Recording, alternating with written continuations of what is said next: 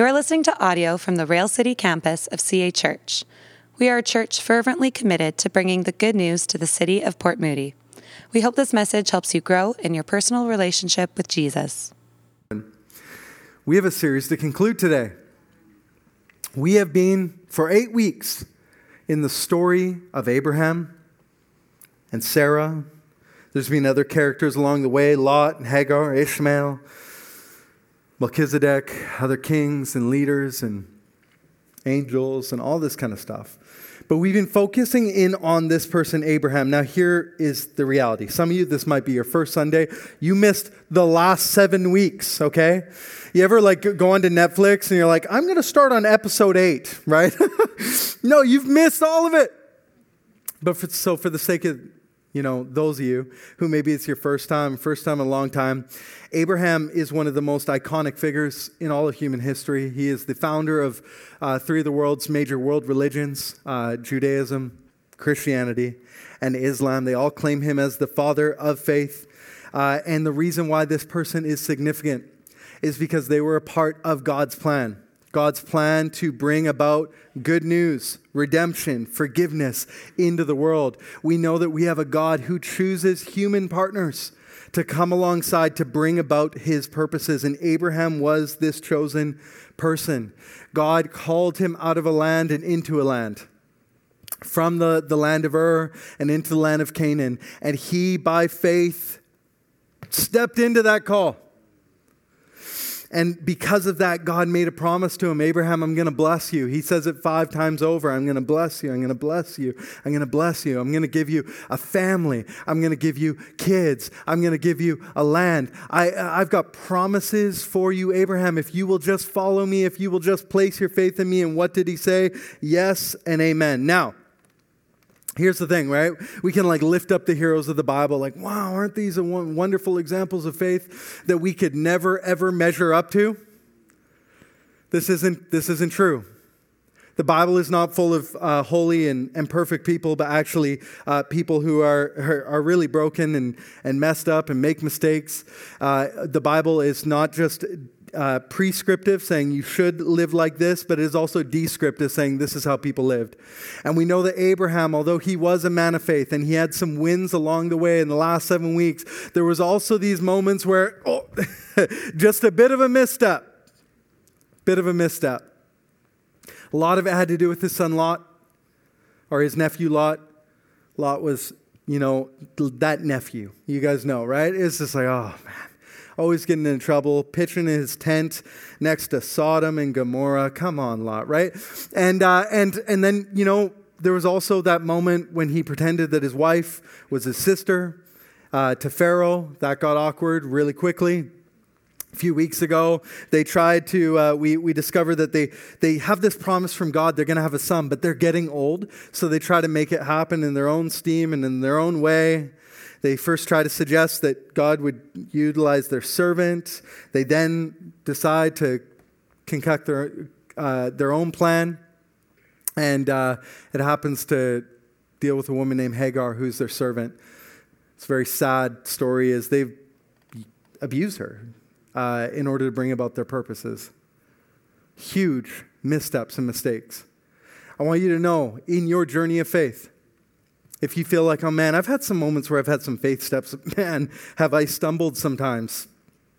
You're not alone. The heroes of faith, the founder of religions, made mistakes. But here we find in our final week of Abraham's story, there's one more test. One more test the ultimate test, the penultimate test. God, one more time, is going to ensure that Abraham is his guy, and through Abraham, he will bring about his purposes in the world, including the incarnation, the coming of Jesus at Christmas.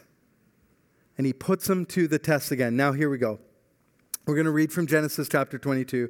And many of you have shared before this is one of your least favorite passages in Scripture because God asked him to do something that in our mind is completely unthinkable, horrific, and atrocious. But bear with me because I believe as we dig into this story, we're going to see that this is actually a profound story that is going to teach us a lot about what faith looks like and a lot about who God is. Okay? So, one of the things we do here at CA Church and, and Rail City is when we read God's word, we stand. Why do we do this? Because we believe these are some of the most important words you're to gonna hear. And so we stand in honor of them. And so, if you're willing, if you're able, uh, can you stand as we read Genesis chapter 22, starting in verse 1? Genesis 22, we're to start in verse 1. Whew, the ultimate test. Sometime later, God tested Abraham's faith. Abraham. Yes, he replied. Here I am. Take your son, your one and only son, yes, Isaac, whom you love so much, and go to the land of Moriah, and go and sacrifice him as a burnt offering on the mountain which I will show you. The next morning, Abraham got up early. He saddled his donkey. He took two servants with him, along with his son Isaac. Then he chopped wood for a fire for a burnt offering and set the place, set off for the place that God told him about. On the third day on their journey, Abraham looked up and saw the place in the distance. Stay here with the donkeys. Abraham told his servants, The boy and I will travel a little bit further. We will worship there, and then we will come right back. So Abraham placed wood for the burnt offering on Isaac's shoulders. And while he carried the fire and the knife, the two of them walked together. Isaac turned to Abraham and said, Father, yes, my son? Well, we have the firewood but where is the sheep for the burnt offering? God will provide a sheep for the burnt offering, my son, Abraham answered. And they both walked on together. And when they had arrived at the place that God had told them, Abraham built an altar and arranged the wood on it. And then he tied his son Isaac and laid him on the altar on top of the wood. And Abraham picked up the knife to kill his son as a sacrifice. And at that moment, the angel of the Lord called to him from heaven, Abraham, Abraham. Yes, he replied, Here I am. Don't lay a hand on the boy, the angel said. Do not hurt him in any way, for now I know you truly, truly fear God. You have not withheld from me your, even your son, your only son. Then Abraham looked up and saw a ram caught by its horns in the thicket. So he took the ram and he sacrificed it as a burnt offering in the place of his son. And Abraham named that place Yahweh Jireh, which means the Lord will provide. To this day, people still use this name as a proverb On the mountain of the Lord, it will be provided. Then the angel of the Lord came again to Abraham from heaven and said, This is what the Lord says. Because you have listened to my voice and have not withheld even your son, your only son, I swear by my own name that I certainly will bless you. I will multiply your descendants beyond number, like the stars in the sky, like the sand of the seashore. Your descendants will conquer the cities of their enemies, and through your descendants, all the nations of the earth will be blessed, all because you have listened to me. Then they returned to the servants and traveled back to Beersheba, where Abraham continued to live. God, thank you for this ancient story.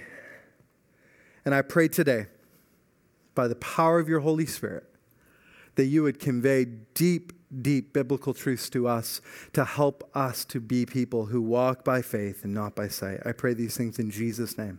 And everyone said, Amen. You may be seated. What is happening here? Well, Abraham is put to the ultimate test. What does it say? Very first sentence of this passage. Sometime later, God tested Abraham's faith sometime later. We don't know how much time, but we know it's sometime uh, after the, the arrival of Isaac. This story has come to a culminating point. God is again putting Abraham to the test. Do you really trust me? Do you really trust me, Abraham? Do you really believe in me? Do you really love me? Will you really follow me and do what I've asked you to do? These are the questions that God is asking Abraham. These are the questions that God is asking us this morning. Do you trust me? Do you truly have faith in me? Do you really believe in me? Bruce Waltke, uh, who's a Old Testament commentator, theologian, scholar, he says this just as Abraham has to leave all that he has held dear to go to the land that the prescribed by the Lord, so he has to offer to the Lord what he holds most dear and worship where and how God chooses. But why is this necessary? Really? Like, you could test his faith in so many different ways. Like, really? His kid? His son? His one and only son? The promised son? The one in whom he waited 25 years for? This son of all sons? Come on. Could it not be Ishmael? Could it not be his servant? Could it not be someone else's son? Really, his son? A kid? This is hard for us as mo- modern hearers, right, and, and readers to wrap our minds around. Why is this necessary, God? Why? I've struggled through this question this week. But there's some things going on theologically behind the scenes to help us to know why God is asking for this. The first is this is that sin which is just a three letter word that means we have missed the mark. And all of us have done this. We've all missed the mark in one way or another. If, if living God's way is a bullseye, we have missed the mark. Sometimes we've missed the board altogether.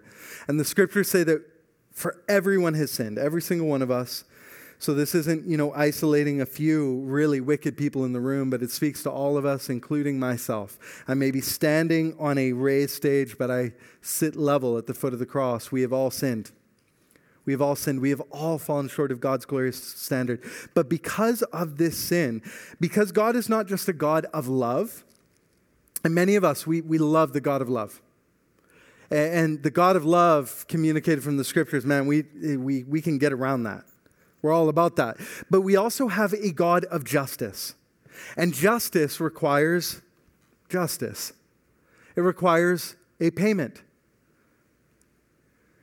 And God takes sin so seriously, this violation of his right way to live, that he requires that there must be some kind of consequence for sin, some kind of payment for sin. And our modern justice system's built around this concept. If you're guilty, there is a payment, there is a cost of some sort. Abraham and Sarah have sinned multiple times throughout this story. But many commentators will say specifically the event with Hagar was one of their most atrocious moments. And because of this, God is requiring them requiring Abraham to make a payment for sin. And he asks him to sacrifice his son of all things. But there's also a test here.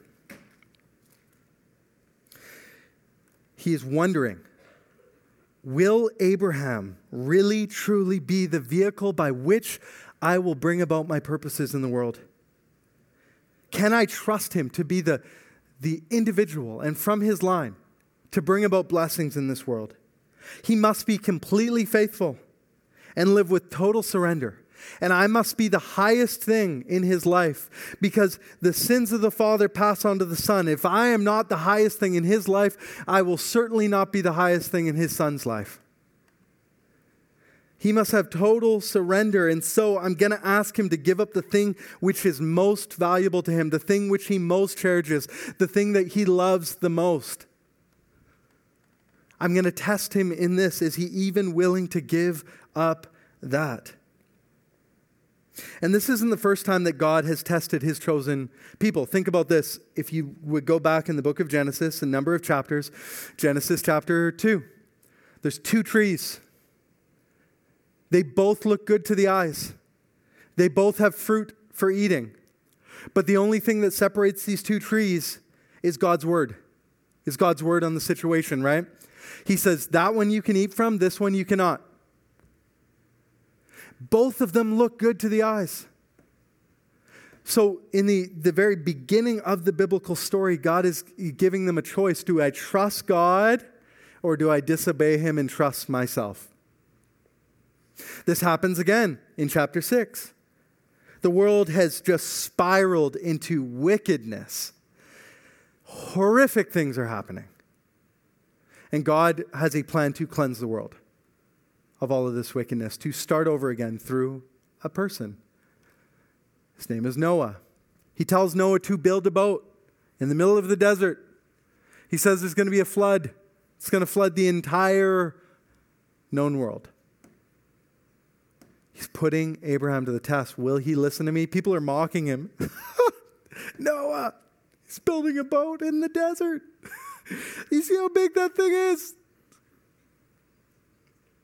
And here we find ourselves again.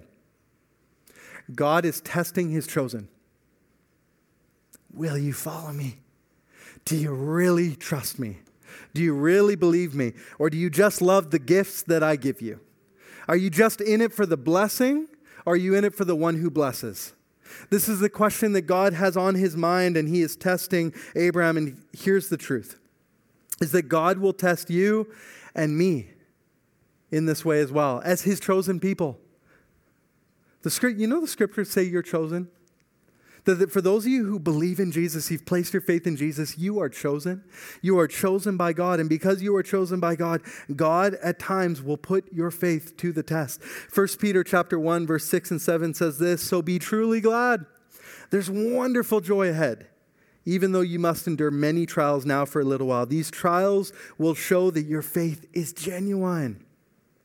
It is being tested as fire tests and purifies gold. And though your faith is far more precious than mere gold. So when your faith remains strong through these many trials, it will bring much praise and glory and honor when Jesus Christ is revealed to the whole world.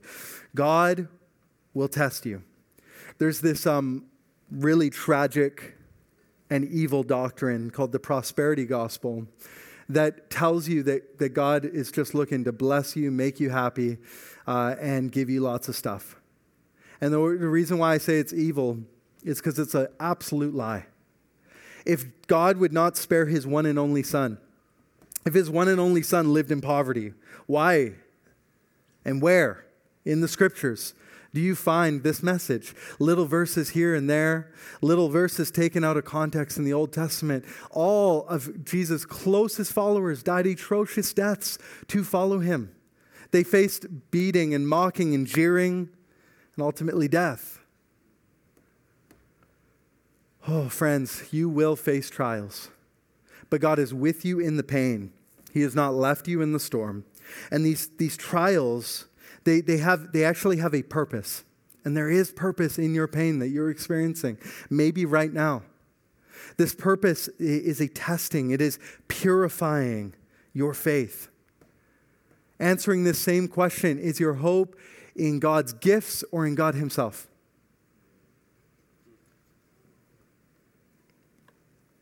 God is not looking for fair weather fans. He isn't looking to be a wagon, right, that we just jump on when things are going well. He wants steadfast people. He wants people of faith, true faith, to be his followers as a long suffering Canucks fan who's endured many trials and tribulations 94, 2011, the last eight years. I got to be honest. All of a sudden, uh, you know, people being Canucks fans again this season when they're 14, 7, and 1. I'm like, come on, somebody. I've been here since day one. In the hard times and the good times, I cried. I've watched all these horrible games over the years, these awful losses. I had to, I had season, quarter season tickets a couple years ago, 11 games. They lost 10 out of 11, okay? I still wear that jersey. I still show up. I still cheer. I still indoctrinate my daughter to be a Canucks fan. God is not looking for fair weather fans who show up for the playoffs, okay? He is looking for people, followers who will be steadfast day in, day out when it's hard, not just when it's easy. This is what proves the, the trueness the genuineness of our faith. God has no space for idols on his throne. No space for idols on his throne. An idol is really just something, it's, it's actually usually a good thing that we've made into a God thing. It's a good thing that we've made into a God thing. It's a, a good thing in life. It's not in itself evil most of the time.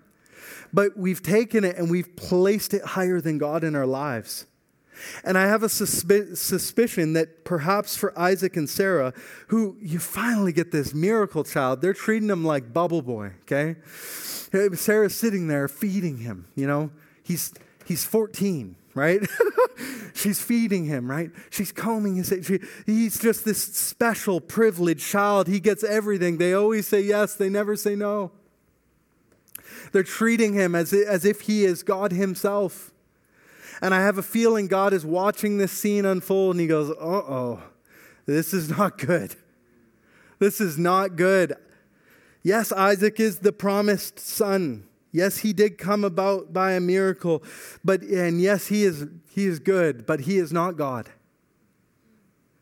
So for God to truly figure out where Abraham's allegiance stood, he takes this thing that I believe he has made an idol, a good thing. He's made it a God thing and put it on the throne of his life and said, Okay, are you willing to even give up that for me?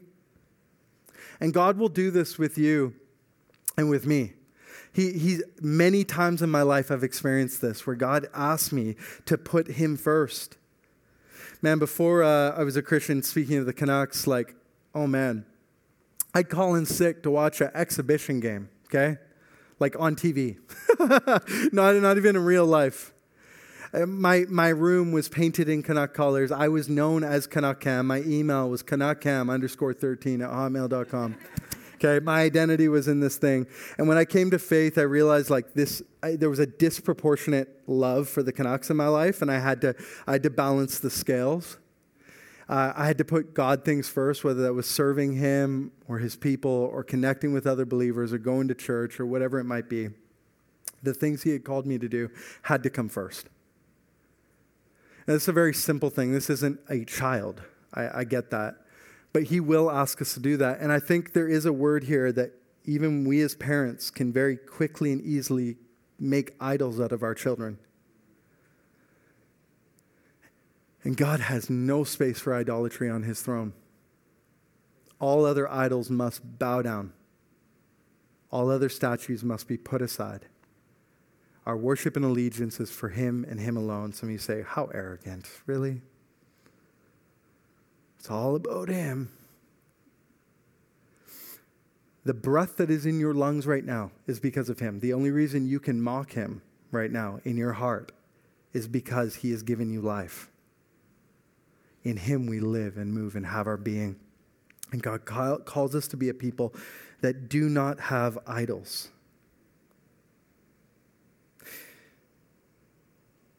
And so this is the final test. Will you give up this thing that you love, this person that you love, to follow me? And I'll be honest, I, I thought about this a lot this week. Like, would I have done it? Like, would I have followed through on it? And like frankly, if I'm like being real honest with myself, I think I would have failed this test. I think I would have said, "Hey, like check me into the local psych ward, give me a white jacket, put me in a padded room, okay? Lock me up for life. I'm not doing this." And just like a side note, God in Leviticus after this, he condemns the sacrifice of children and human beings. He condemns this act. And never again in the scriptures do we see him ask this question. It's not to justify this moment, but to say that this isn't who God is. And I think Abraham knew this wasn't who God was. I really do that he genuinely actually believed that this was not who God was. You see, this is shocking to us, but you know who it wouldn't have been shocking to? Abraham and his counterparts, Abraham and his fellow man. In fact, one of the most horrific things as we do archaeology and we start to dig in the ancient Near East and the land of Canaan is that we recognize that child sacrifice, human sacrifice, was a normal practice in that day and in that time. In fact, all of the deities of that day would ask for these kind of sacrifices as a form of worship. So when Abraham hears this, this wouldn't have been shocking. Oh, uh, okay, I guess he wants what the other gods want. As other as people would have read this, they wouldn't have been as stunned and horrified and just ugh as we are. This unfortunately was normalized in their day. But even though it was normalized, I, I, I, just have this sneaking suspicion. And there's some reasons why, actually, as we look at the text, I actually don't think that Abraham truly believed that God was going to make him go through with this. There's a few different hints in the text that we see. Is um, the, the first is this is that you'll notice is that he says, We will. When he's talking to the servants, he says, uh, the, the boy and I will go over to the mountain, we will worship, and we will worship, and we will return. Now, some people might say, okay, he's just giving lip service to the servants to try and get them off the scent that he's about to do this really horrible thing. He doesn't want them to interfere. And I, may, maybe that's true. But I do think it's actually the latter. I think it's the latter, which is that I think that Abraham knew, knows is that God is going to somehow come through. God is going to somehow intercept this moment. That even if that knife meets its source, that somehow Somehow, somehow, God is going to make this right. Somehow, God is going to bring about life. And you know, the reason I, I, I, see this in this text, we will, we will, we will return. So there's a hint there, but there's also the, the biblical authors in multiple places in Scripture. The first place I want to draw your attention to, give us insight into this text and what was going on in Abraham's mind. Hebrews chapter 11, it says this, and we can put it on, uh, up on the screen. Hebrews 11. It was by faith that Abraham offered Isaac as a sacrifice when God was testing him. Abraham, who had received God's promises, was ready to sacrifice his only son Isaac, even though God had told him Isaac is to be the son whom your descendants will be counted. Abraham reasoned. Abraham reasoned. Abraham logically came to a conclusion. What did he say? That even if Abraham died, Isaac died, God was able to bring him back to life again. And in a sense, Abraham did receive his son back from the dead. So, the author of Hebrews, who we believe is writing inspired by God Himself, that his pen and his, the, the words that he is writing down is actually the very words of God, tells us. And so we can with confidence say that Abraham reasoned that even if his son died, that, that we have a God who has the power to take dead things and make them alive again. We have a God of resurrection. We have a God who can even bring back the dead. So he, he begins to reason. And Paul in Romans also gives us some insight into this belief that Abraham had. What does he say in Romans chapter 4? Let's put it up. So the promise is received by faith. It is given as a free gift, and we are certain to receive it. Whether or not we live according to the law of Moses, if we have faith in uh, faith like Abraham's, for Abraham is the father of all who believe, that is what the scriptures mean when God told him, I have made you the father of many nations. This happened. Why? Because Abraham believed. Believed in who? Believed in God, the God who brings the dead back to life, the God who creates new things out of nothing. So, Paul, inspired by the Holy Ghost, is writing down these words, and we can have confidence that Abraham actually believes this that we have a God who can take dead things and make them alive. Not only that, we have a God who can create out of nothing. Absolutely nothing. He can bring forth creation, He can bring forth life. And if God is a God who created the heavens and the earth, if God is a God who created the world and all who live in it, surely God Surely God, even if his son dies, can, can reanimate and breathe air into the lungs of Isaac. This is his reasoning as he is walking up here. And here's a very important point for you and for me. Uh, you've been lied to. You've been lied to. There's many out there who have told you that to, be faith, uh, to, to have faith is to be blind. To, to have faith is to shut off your brains. To have faith is to just lack reason. But we see that in order to have faith, we don't need to shut off our minds. We don't have to become illogical. we can reason. And we see this with Abraham. He reasoned. Okay, man, this is a big ask, God. Like a really big ask. But I know who God is. I've seen how he has acted in the past. He, he has always come through. And not, and not just that, not just that. He's the creator of the heavens and earth. And if he's the creator of the heaven and earth, if he created everything out of nothing, surely even, oh man, even if my son dies, surely he can bring him back to life. This is what's happening for Abraham. He begins to reason. This is the promised son. This is the one who's going to bring about many blessings into the world. There's no way. Like, what? Is God going to give me another kid at 120? I doubt it. Sarah, you know, it's, if she's already working hard enough just taking care of There's, there's no way. If this happens, he is going to come back. He is going to have new life.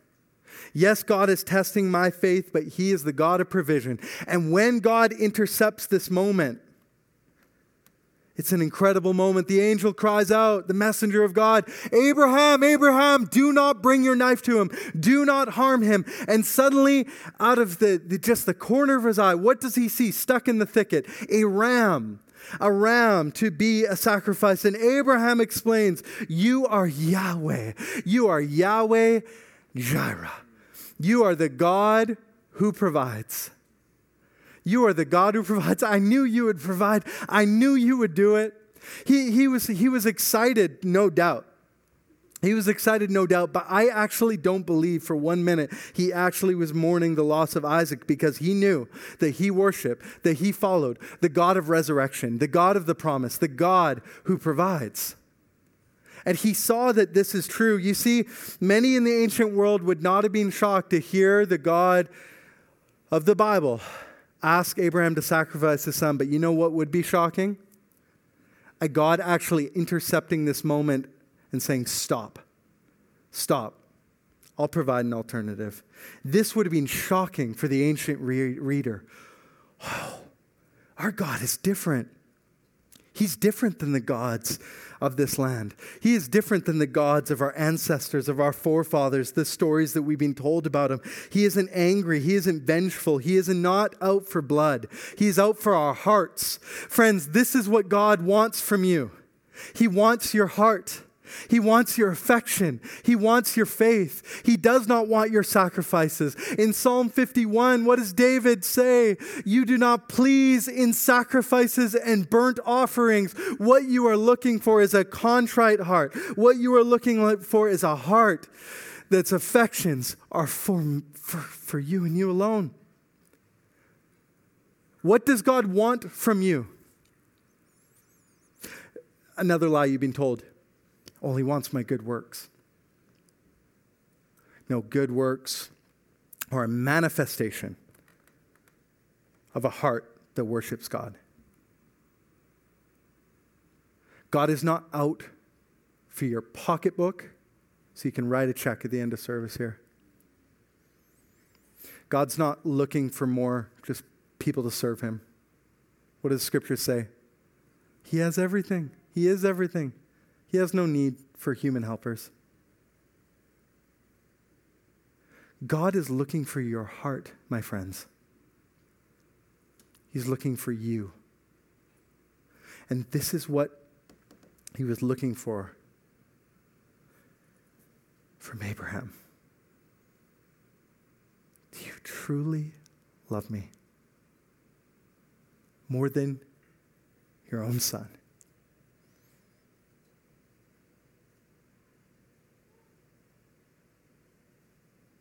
I want you to ponder that question because testing and trials reveals our heart, doesn't it?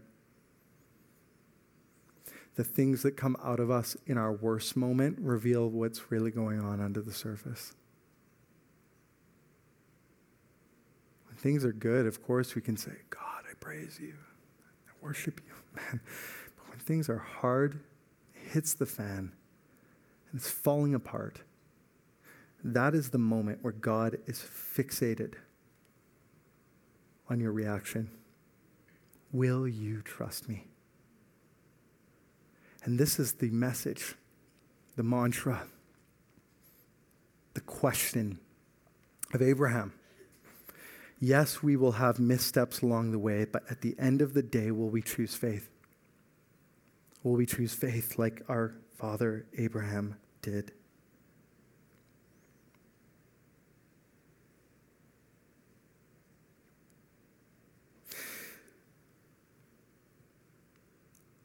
And Abraham did. I feel like we tell so many biblical stories all the time, don't we? And we're like, yeah, and they failed, and they failed, and they failed, and they failed. This is not a story of failure. Abraham went to the bitter end, and right in that moment, God intercepts that moment, and he says to him, he proclaims a promise, an unbreakable vow. Says, Abraham, because you have done this, because you have listened to my voice, and have not withheld your even your son. He recognized he was asking a lot, even your son, your only son. I swear by my own name that I will certainly bless you. I will multiply your descendants beyond the stars in the sky and the sand in the sea. Your descendants will conquer the cities, and through your descendants, all of the nations of the earth will be blessed because you have listened to my voice. Are you listening to the voice of God in your life? Are you tuned out? You know, one of the things I do sometimes it gets a little overwhelming, right? You're cooking, the fan's going, there's lots of noise. Uh, Emmy's bouncing off the walls, the whole thing. I'll put in my AirPods, right? And noise cancellation, just canceling the world around me. I put them in just so I can focus and get some peace. Are you stuffing up your ears to the things of God, to the words of God, to the, the questions He's asking you? Or are you listening? Are you on noise cancellation or transparency mode, right? Where you can actually hear, it's a elevated sense of hearing his voice. This is one of the fundamental questions that we find at the end of this story. Abraham listened to the voice of God. Are you listening to the voice of God in your life? Or are you shutting him out? Are you listening to the voice of God or are you putting in other soundtracks within your mind and your heart?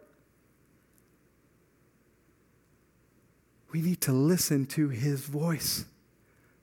God commends us when we listen to his voice. What does Jesus say? My sheep will know my voice and they will listen to me. You want to be a person of faith? We need to listen to God's voice. And I'm glad that Abraham did. Because God took a huge risk, didn't he? Trusting Abraham with his promise. In a way, God is threatening God's own future plans and his own pl- uh, promise in this moment by trusting a human being. But the, this story invites the reader into a deep mystery at the heart of the biblical narrative. God's own purpose and promise is what determines the future of the cosmos. But God also willed that his human partners would be the primary vehicle through which he would bring about his purposes in the world. Abraham is both the problem and the solution to God's promises and his promise to bless the nations. And because of Abraham and Sarah's story, it's a microcosmic replay of all of humanity's role in the biblical story. Will we, as human beings, partner with God and say yes to Him to bring about His purposes in the world, to be a blessing to all nations, to be a blessing to everyone and anyone, not just those who look like us and act like us, to every person in this city, to every person in this region, to every person in this country. Would our lives be an overflow of blessing from above? Will we partner with God? This is the question that Abraham leaves us with.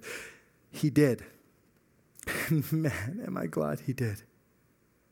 Because it was through the line of Abraham, generation after generation after generation, that God would bring his son into the world, who would die for you and for me on a Roman cross, ensuring, ensuring, that's happened before, don't sweat it, ensuring that, don't miss this, that we can have forgiveness, salvation, grace, mercy, kindness, love, absolute assurance forever and ever. So thank you, Father Abraham. And thank you for your story. May it be a testimony to us. And may we, like you, walk by faith and not by sight. I pray these things in Jesus' name. Amen. Thanks for listening to this message. If you've been listening to our sermons, but you're not a part of a church community, we would love to have you join us. You can go to cachurch.ca slash railcity to find out more information about getting involved in the life and mission of the Rail City campus of CA Church.